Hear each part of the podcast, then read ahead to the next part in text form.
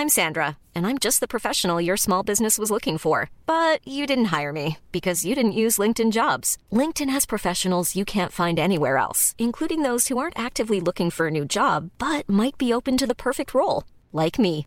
In a given month, over 70% of LinkedIn users don't visit other leading job sites. So if you're not looking on LinkedIn, you'll miss out on great candidates like Sandra. Start hiring professionals like a professional. Post your free job on linkedin.com/people today.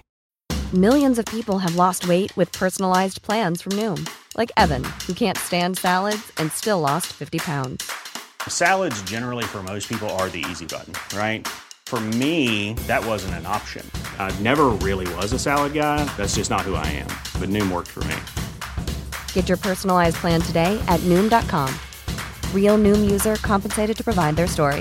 In four weeks, the typical Noom user can expect to lose one to two pounds per week. Individual results may vary.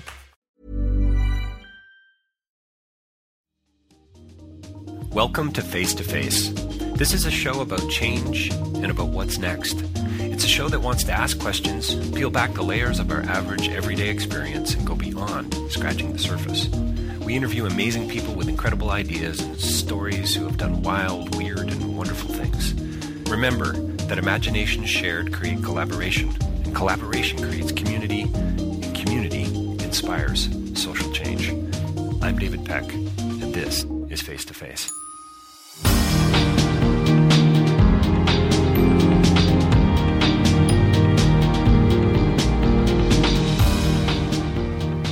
So my next conversation is with Wayne Wape He's a filmmaker who is premiering his new film Luk'Luk'I at the Toronto International Film Festival, and I believe the first showing is going to be on September the 12th at the TIFF Lightbox.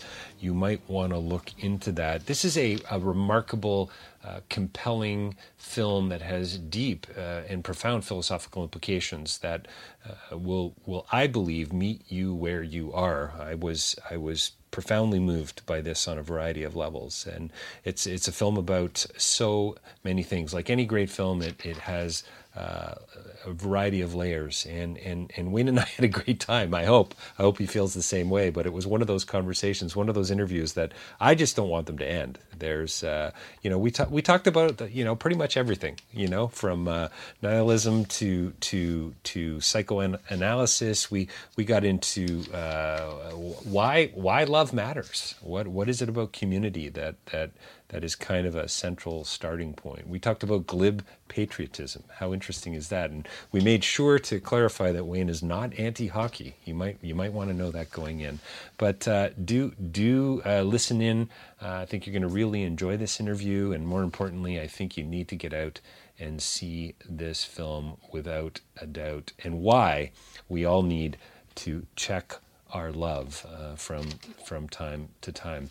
Uh, Wayne Wape coming right up, and his new film Luk'Luk'I Lucky. Don't forget uh, face2facelive.ca for more uh, interviews there, and there's going to be quite a few coming up uh, at the festival this year, and Rabble.ca uh, as well for for other interviews too, uh, dealing with a whole lot of issues. Wait for it, Wayne Wape coming your way. Well, welcome to Face to Face. We're joined by a, another very special guest today, and a, a, we're at a, really favorite time of year for me. TIFF is about to roll in a couple of weeks, and we have a director with us uh, today. Wayne Wapeemukwa is with us today to talk about his new film. Uh, Wayne, thanks, thanks for your uh, thanks for your time today. I really appreciate it.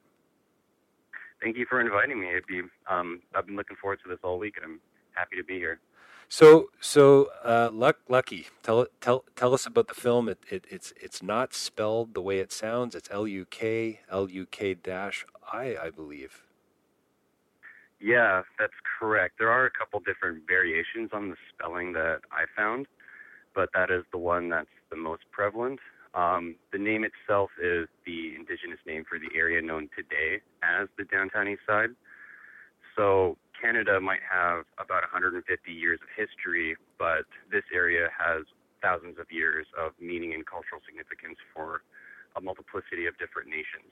And so, with the with the movie, what I'm attempting to do is to unearth some of the deeper repressions that our country has um, founded upon that land. And the movie itself, though, is about five Vancouverites living on the fringes of society during the 2010 Winter Olympics.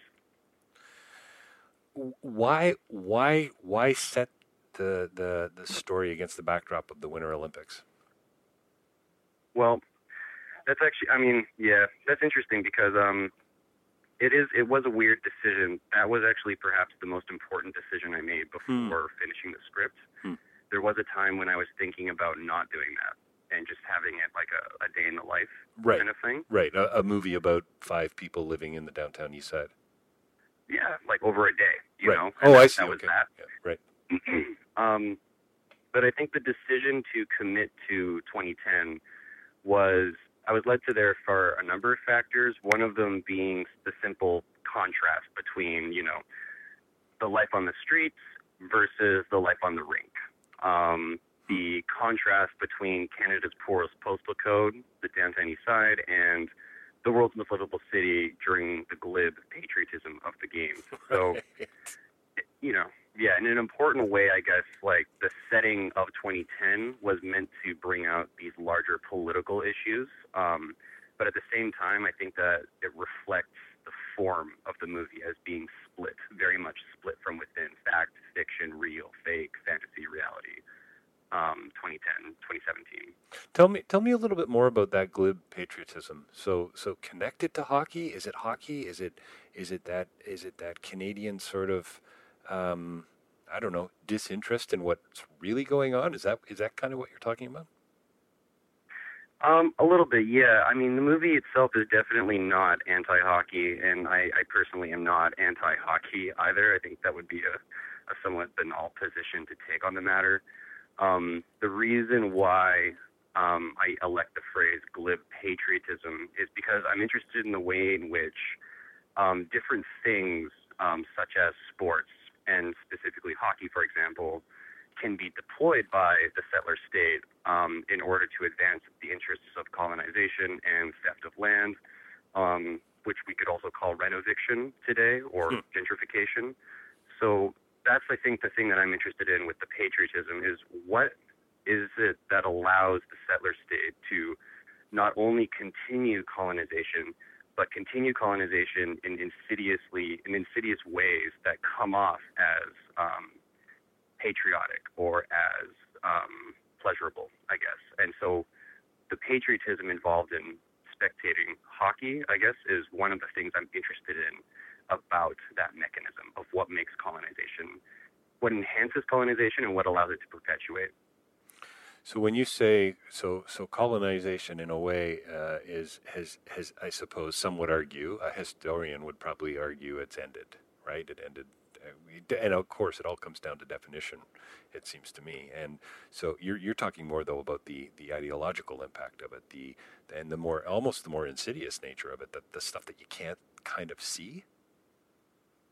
Certainly, I mean, so I mean, there's a number of problems with um, the the question. I think um, I, I would hope that no historian would ever say that colonization has Good. ended. First of all, Yeah. if I ever met a historian who told me to my face that colonization is over, I would I would punch them in the face because that is We have it now on tape, folks. We now There have we it. go. On, yeah. It is a categorically false statement. Um, if anything, what's happened is that colonization has changed in very Mm, insidious mm. and, um, I guess, macabre ways. Like we we could talk about what does colonization mean in Yep. the downtown east side now that all the land has been stolen. But that's also another question because the land never was technically uh, ceded, right? So, Right. and there are many parts of the country, there are many parts of the world where there actively is land being stolen at this very moment. Um, I think we saw one of the more um, uh, one of the more one of the paragons of this may have perhaps been Standing Rock, where um, you know with the advent of a pipeline, that is an that is an that is an item that is advancing the theft of land and the theft of resources in a very physical way. But to say that colonization is over because land has been stolen is, is false because land hasn't been stolen and it is continuing to happen at this very moment. Does it does it end through recognition, Wayne? Is that kind of what you're Certainly not.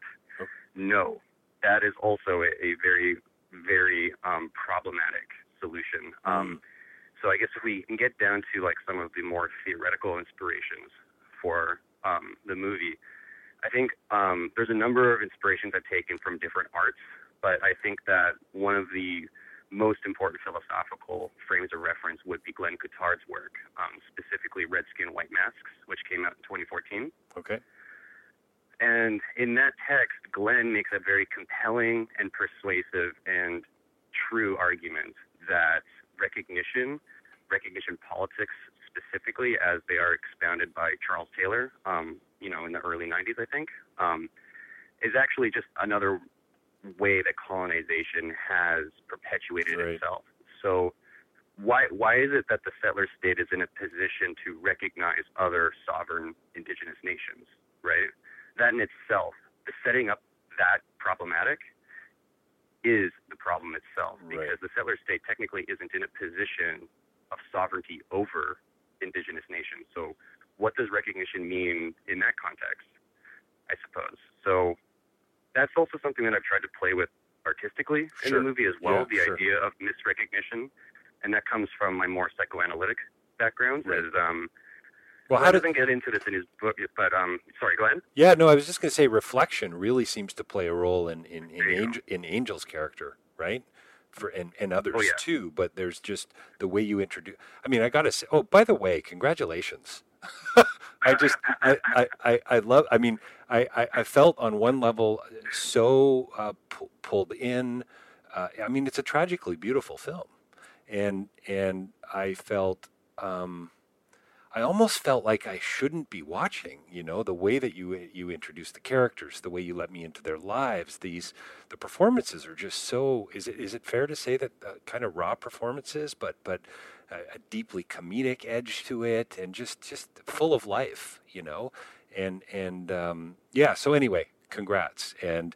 Coming up, by the way, let's put in a little plug. September 12th, uh, world premiere at the Toronto International Film Festival uh, and to get really specific at 17 uh, 7 7:15 p.m. at uh, the TIFF Lightbox. So yeah, congrats on a on a really uh, compelling film. Um, so yeah, the mirror, the image, the reflection, you really you, that plays largely into Angel's character, but probably in others as well. Yeah, so I guess the the, the key word here is fantasy. Okay. Um, so when I when I read Glen's work on recognition and misrecognition, immediately alarm bells start going off for me because of um, all of the Lacan that I've read. I'm a I'm a very avid um, psychoanalytic reader, okay. and the idea of misrecognition is a very important idea because it's basically the foundation to one's identity is that we all kind of are walking around thinking of ourselves as an orthopedic whole. Mhm. We see ourselves in the mirror, but you know, when you get down to it, we're actually just a bricolage of different drives. And so what I tried to do in the movie to convey that more esoteric idea, I guess, was to have fantasies, to film the fantasies of the non-actors that were brave enough to share their stories, not only with me, but with the world. Sure. And what happens then? Like, are do they lose themselves in these fantasies, or do they find themselves? And ultimately, the larger question at hand is, what happens to Canada as a state during the Olympics, which is itself a very important fantasy? Does Canada lose itself? Can Canada see itself? And what is revealed within the fantasy of the 2010 Winter Olympics? You know, it's a film to me. I mean, the story itself is just so deeply uh, uh, philosophical. It's it's about trauma. It's about it's about relationship. It's about the other. It's about you know uh, our existential response to to to those that live around us, or or lack of response. I. I mean, it just uh, this to me. One of the signs of any great film is the the layers, and there's so many layers here. When you stepped into this story what, was kind of the launching point for you? What was the catalyst? I mean, obviously, some of the philosophy you've been reading, some of the psychoanalytic work with Lacan and so on. Was it a person? was it somebody you were introduced to that, and you went, "Wow, this this is the beginning. I see it now." Yeah, I mean, I, there was no like singular epiphany, I guess. Um, but I think that the foundational moment, if I can say that, was was just meeting Angel. Hmm. Um, I met Angel, I think, in like 2013 um, when I just coming off of my last short film, which was at TIFF, and I was ready to make another movie. and I was doing research on the downtown east side, and Angel was kind enough to meet up with me a few times. And we eventually started to talk about doing a movie. And, um, you know, I was kind of going back and forth. I was humming and hawing about who to cast as, like, the main actress who was going to play a sex worker. And then Angel just straight up told me, she's just like, you know what, Wayne, um, I want to do it. Like, Hmm. you know, sex work and acting, there's, there's not really not that much of a difference. Hmm. So I said, okay. You know, I took the plunge. I trusted Angel. She trusted me. And from then on, I think I was sold. I was absolutely sold on the idea of telling real stories with real people. And and and is every well, I was gonna is everyone I was gonna say is everyone a real actor? That's a weird question based on some of the conversation we've already had. But um, yeah, what, what would you call these folks actors? Uh, absolutely, I would. Yeah. Okay. I mean, the industry at large would refuse to, but as far as I'm concerned, every single person in this movie is excessively talented. And that talent comes from bravery, and it comes from courage, and it comes from trust, and it comes from time, and it comes from love, and it comes from our relationships that we've been building over the past few years and months at times. And so, um, to call them all actors is, is also a complicated question, however, because um, so Angel is somebody who wants to be an actress. Joe Dion Buffalo, who who you might remember actually from Hello Destroyer. From Hello Um, Destroyer, yeah, absolutely. Yeah. Yeah. So he he's also an actor that wants to act, but um, this is only his second. This was only his second credit at the time, I think, second or third. Um, same with Ken, maybe second or third credit. Eric is somebody who only ever acts with me, and he's been in a couple of my short films. And Miss Roller Girl, this is her her breakout performance. So, in terms of experience acting, I think the majority of the cast um, just work with me mostly. Right. Um, and even though they want to, you know, platform into other projects in the future, yeah. How how do you how would you define? Uh, uh, and by the way, I, I, I know you uh, you mentioned before the tape was rolling that you've just finished your MA in philosophy, and that, that also another congratulations. Why aren't you Why aren't you te- Why aren't you teaching and writing philosophy rather than making films? Uh, well, what's the difference? nice. I probably You know? not probably not a lot of difference. That's what I say. I mean, yeah, I've only ever made movies and read philosophy at the same time. Um, my grandmother introduced me to two of the most important things that I've ever known in my life. One was nihilism, and the other was socialism. And so, as, as even as a young kid, I was reading. Unfortunately, I was reading a lot of Sartre and Nietzsche, and um, had an exceptional film program in my my normal public high school that was, you know, in farm country, Langley. So I've, to be honest, I've only ever made movies and done philosophy at the same time. So I just keep on doing it. Well, and isn't it really about a dialogue, a conversation?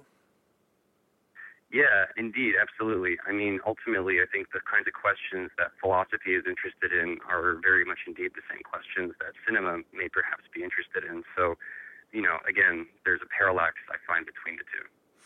So, how much of this film is about community and about about finding healing through community?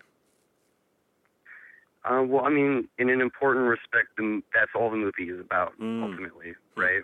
Um, communities are held together by stories. They're not held together by tragedies. And that was an important perspective that I wanted to adopt um, when making a movie about the downtown east side, because this is an area that has been colonized in more than one way. Um, it's been colonized artistically and aesthetically. And so, for me, one of the perhaps the most important decisions I made on the movie were before it even started. Um, how am I to approach this community? Um, am I an outsider? How can I deal with that? How do I check my prejudice? How do I check my privilege? Um, and one of the things that I thought was going to be the most important was community building and being involved in the community in as much of a capacity as I possibly could because I knew it was going to be a movie about a community and specifically how this particular community can rise above um, some of the challenges and violences that it's been facing for for some people for decades, for others millennia. So, for Wayne, is this is this a movie about? Um, hmm, this is going to sound kind of trite, I think, but but uh, work, work with me here a little bit. it's uh, kind of riffing off. I think it's Ken's character near the end of the film, and and and for me, I think that was for me anyway. I don't know about others. That was kind of okay. It, it, it, it, it's making another kind of sense now when he says, you know, um, um, I think he's starting to, to, to get a little more honest with um, uh, another character in the film. We'll, we'll have been scared together, he says, and it's a, it's a scary, scary place, this universe. Mhm. Is that kind of a, a sort of a subtext for you as well? Uh, maybe as a philosopher, but as a filmmaker, uh, and as these, you know, as all of these folks just, you know, their stories are intertwined. Um, they're living together. They're they're working through it together, much like all of us in our own ways. Yeah. Uh, is that is that kind Yeah. of is that kind of where you were heading with this? I, I guess the question is: Is that the starting point? Um, yeah, I mean, it's it, it's it's a it's an interesting, it's a very complex question. Yeah, Um. It is a very, but that's what we deal with, isn't it? Philosophers. So, well, and and great filmmakers, down. right? yeah. Well, one can only hope. Um, so, yeah, I think anxiety is not a starting point, but I think um, perhaps like the prism, the emotional prism that I I wanted to use specifically for Ken. I'm not entirely sure that anxiety factors as importantly in the other stories, perhaps with Eric a little bit. Okay. Um, yep. there's one sequence in particular where Eric meets uh, his son um, at the hockey game, Yes. and um, okay, so th- yeah, yeah, here we go. This is good. So like that that's his actual son, first of all. Wow, Um, that's okay. Justin, and I met Justin in 2015 when I was doing a documentary with Eric, and Eric asked me to track down his son. So um, I did, and um, uh, I.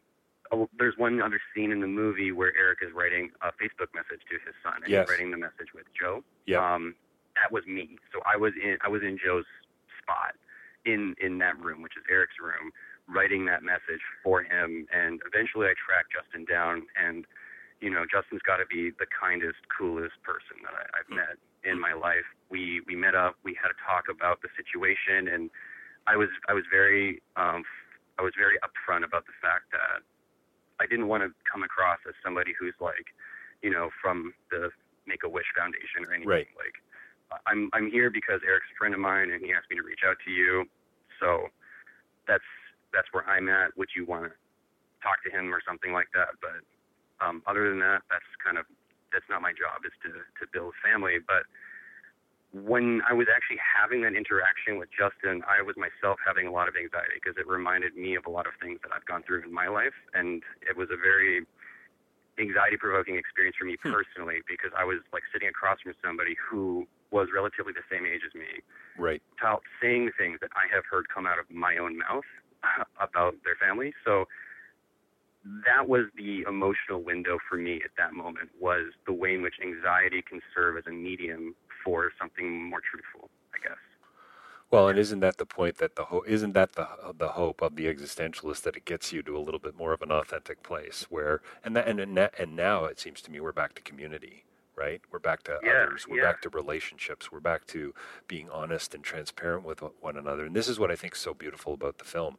Um, watching that scene, Wayne, uh, with Eric and, and and Justin was I I actually I'm a relatively new dad. Uh, I've got a you know 12 year old son and a nine year old daughter. It was hard to watch, and I think part of it was not only their interaction, but I think kind of the way you filmed it, and, and you know your the, the the almost choppy cross cutting. Is that a fair way to to, to say it?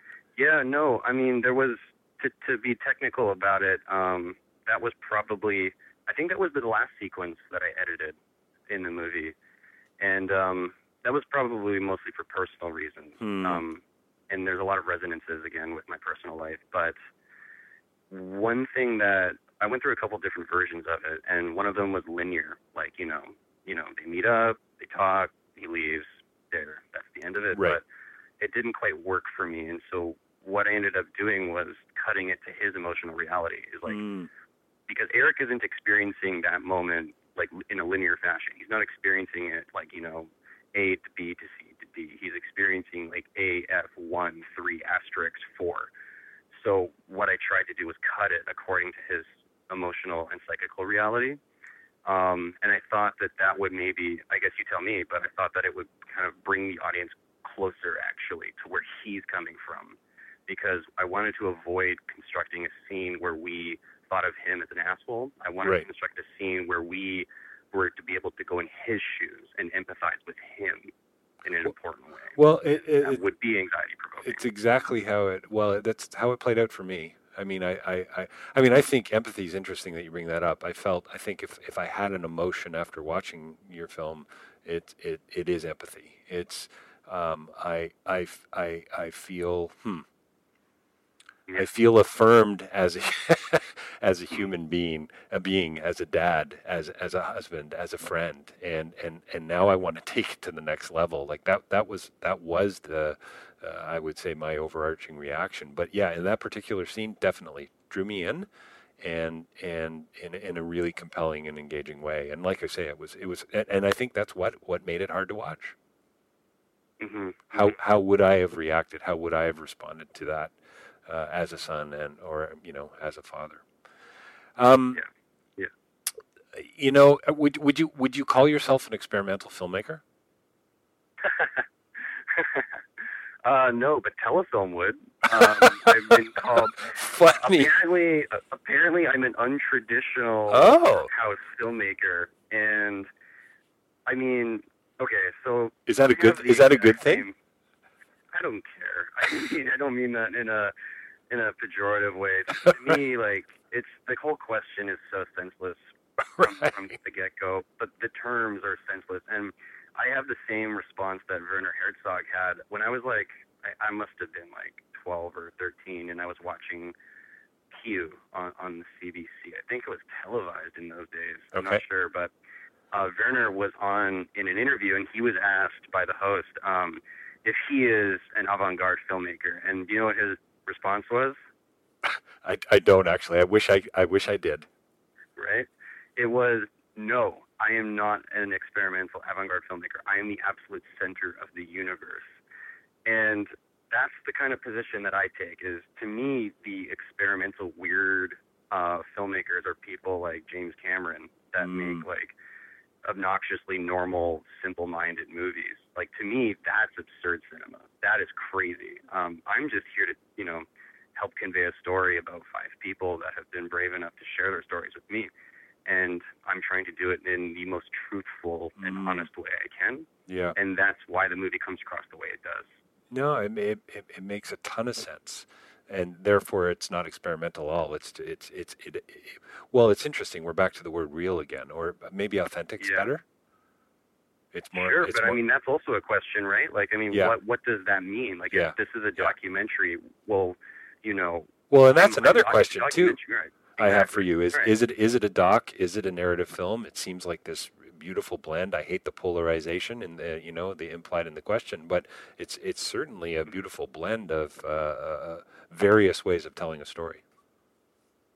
Yeah, well, I mean, for for as far as like you know our financial documents and grants go, it's a narrative because um, people don't understand me when I start talking about documentary. But right. um, as far as I'm concerned, it's a documentary through and through. It just happens to be a documentary which documents not only the quote unquote real life, but also the psychical life, right? So what I'm documenting is the fantasies of, of the individuals in the movie, and these are real fantasies that they've told me. Um, so we, you know, one great example is there's a there's a UFO in the Yes, movie, yes. right?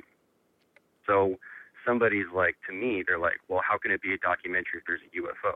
right. And right, and then my response is, you know, very, very, very cool-handedly that, well, of course it's a documentary because Mark, the character who Joe is playing, who was a real person, um, who unfortunately passed away before we went Hmm. on camera, um, he saw UFOs, and I remember being with him. I remember hanging out with him, giving him a ride home, and he would, you know, look out the window and say that there's a UFO. Now, I'm, I don't believe in UFOs necessarily, but it's not my job to pass judgment on what he thinks is real. So that's why it's a documentary, is because I'm documenting the real fantasies of of people. What, so, so how do you? So Lacan said the truth is structured like a fiction. It's quoted on your website uh, for the film, which is uh, luklukifilm.com. For those of you who are interested, L U K L U K I film.com. What what what does that mean? Well, it means that reality isn't. It means it means that reality is framed by fantasy. So what that means is that um, you know, if you take for example a dream so you're dreaming and, you know, some sort of traumatic or scary thing happens in the dream and you wake up. It's important to note the fact that you wake up the moment that something becomes more real than reality itself in the dream. Something touches you in an obtruse and anxiety provoking way, which you wake up into. So reality is an important importantly reality is importantly the escape from something that's more real than itself reality is framed by fantasy. It's framed by, and you can understand that in terms of ideology. You can understand it in terms of, you know, um, settler identification, what have you. The fact remains that um, our reality does not make sense without some sort of fantasy frame that provides a consistency. So when Lacan says that truth is structured like a fiction, what he means is that in order to access the truth, we must pass first through fiction. Mm. Fiction must overlap itself in order to actually become more real. Is it have anything to do with that? Is it is it are you is it is it the Disneyland like fiction? um, yeah, like like okay. the, the hype. That is the, a good question. the hype, the well, hype, the hyper real. those fantasies, right? Like I, I'm not entirely sure that those are fantasies in the way that I'm talking about it because, and this is the important distinction I, I believe what I'm documenting are the parts when fantasy breaks down. Mm. The parts when the fantasy starts to fracture and you can see the cracks and you can kind of just make your way through them. And that's the truth that I'm trying to get to. In Disney right. World, that never breaks down, and they make it guarantee that it never breaks right. down. Right. So, to, sorry, to get back to the movie here, the important point, I guess, to relate it is that what I'm interested in is the way in which the Winter Olympics in 2010, as a giant social fantasy, broke down. What were the cracks of that fantasy, and what can we make of the truth behind these cracks? And that's precisely why I've tried to structure the film itself as a fantasy. So at the beginning of the film, I think you're establishing shot is a uh, I don't know is it a is it a Canadian flag? It's colors. It's out of focus. It sounds like we've got I think hockey music in the background, national anthem, Olympics like sound yeah. going on. Is that we're under the ice, man? Okay, we're under the ice. You, there it is. It's the uh, the logo, the 2010 logo. I think is beautiful. like obscured by the frame and we're on the other side of the games, and that's kind of our metaphorical jump nice. off point for the movie. And is that, yeah. but is that is that the best we can ever hope for? That out of focus? Hmm. I mean, but I guess that's kind of the point too. Is like, in order to see the truth, I guess one must kind of take a step or two yeah. to the left or to the right. It's kind of an anamorphosis, uh, a change in perspective, a parallax. Well, it's it's um, yeah, and and that's what again. I mean, I, I found so great, uh, great, beautiful about the film is that the step. Like I said, I think earlier, it was I felt voyeuristic in a way, stepping into these folks' lives. I felt like, wow, I need to have met these people first, said hello, shake their hands, had a coffee with them before. all mm-hmm. these stories could be revealed to me. You know, this is this is so intimate. It's a haunting piece. Mm, mm.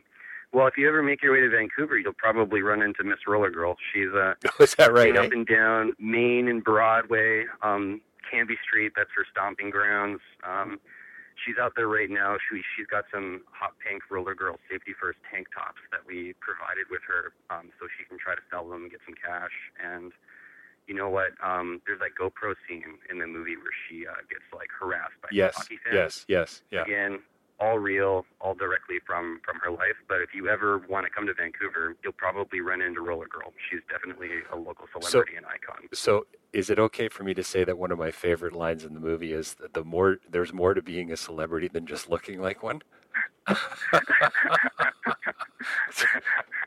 I had a, I had a few laugh out loud moments, and that is without a doubt one. It, I mean, it, can I say intensely original too? Is that okay? I mean, it's just uh, yeah. So uh, marvelous on so many levels. What so so um, Patria's uh, on your site, I, I, and and I may, maybe we can kind of wrap this up because I, I think it's such an and there's so many things, so many different ways we could take this conversation. We could wrap it up in a variety of different ways, but and sadly we're going to have to bring it to a close. And I'm hoping maybe Wayne we can do a part two at some point down the road. But uh, I think this one could go on indefinitely. Um, you say in the on the on your site, patriotism quote is a very powerful fiction.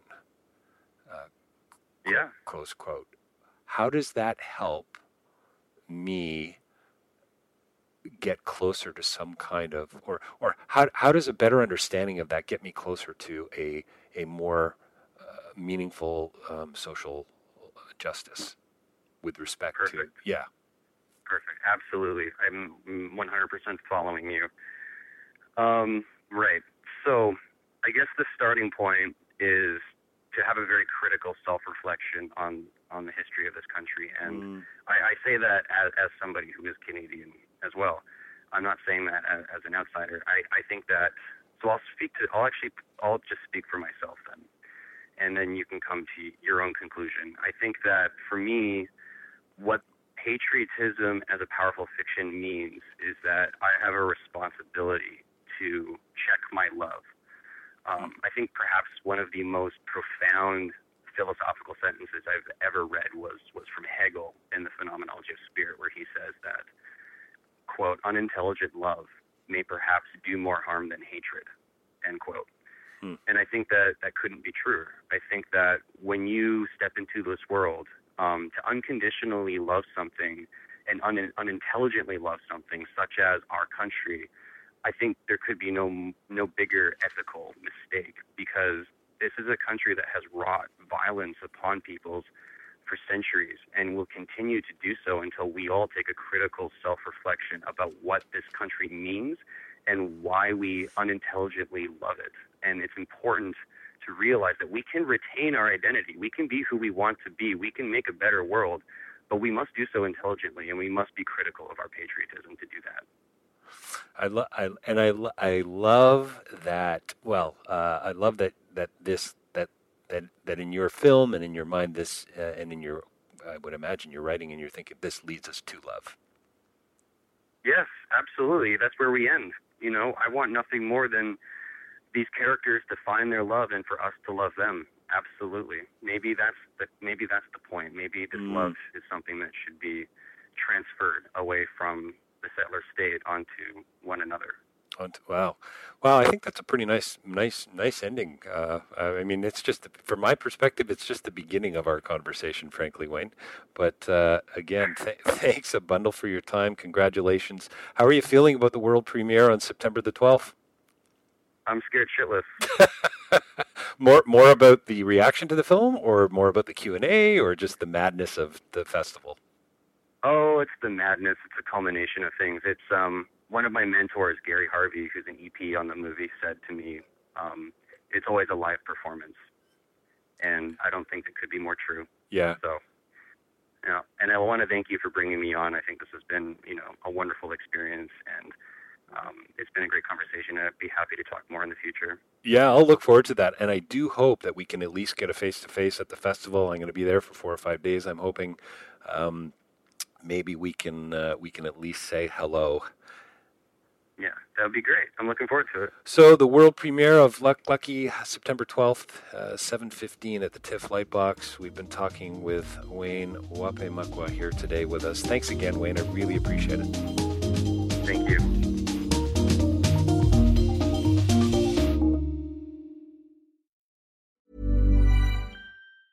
Mom deserves the best, and there's no better place to shop for Mother's Day than Whole Foods Market. They're your destination for unbeatable savings, from premium gifts to show-stopping flowers and irresistible desserts. Start by saving 33% with Prime on all body care and candles. Then get a 15-stem bunch of tulips for just $9.99 each with Prime. Round out Mom's menu with festive rosé, irresistible berry chantilly cake, and more special treats. Come celebrate Mother's Day at Whole Foods Market. Hey, it's Danny Pellegrino from Everything Iconic.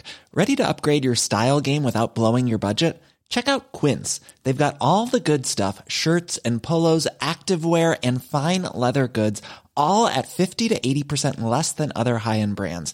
And the best part? They're all about safe, ethical, and responsible manufacturing. Get that luxury vibe without the luxury price tag.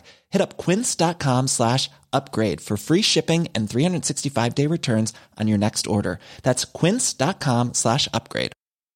Even when we're on a budget, we still deserve nice things. Quince is a place to scoop up stunning high-end goods for 50 to 80% less than similar brands. They have buttery soft cashmere sweaters starting at $50, luxurious Italian leather bags, and so much more. Plus, Quince only works with factories that use safe, ethical, and responsible manufacturing. Get the high-end goods you'll love without the high price tag with Quince. Go to quince.com/style for free shipping and 365-day returns.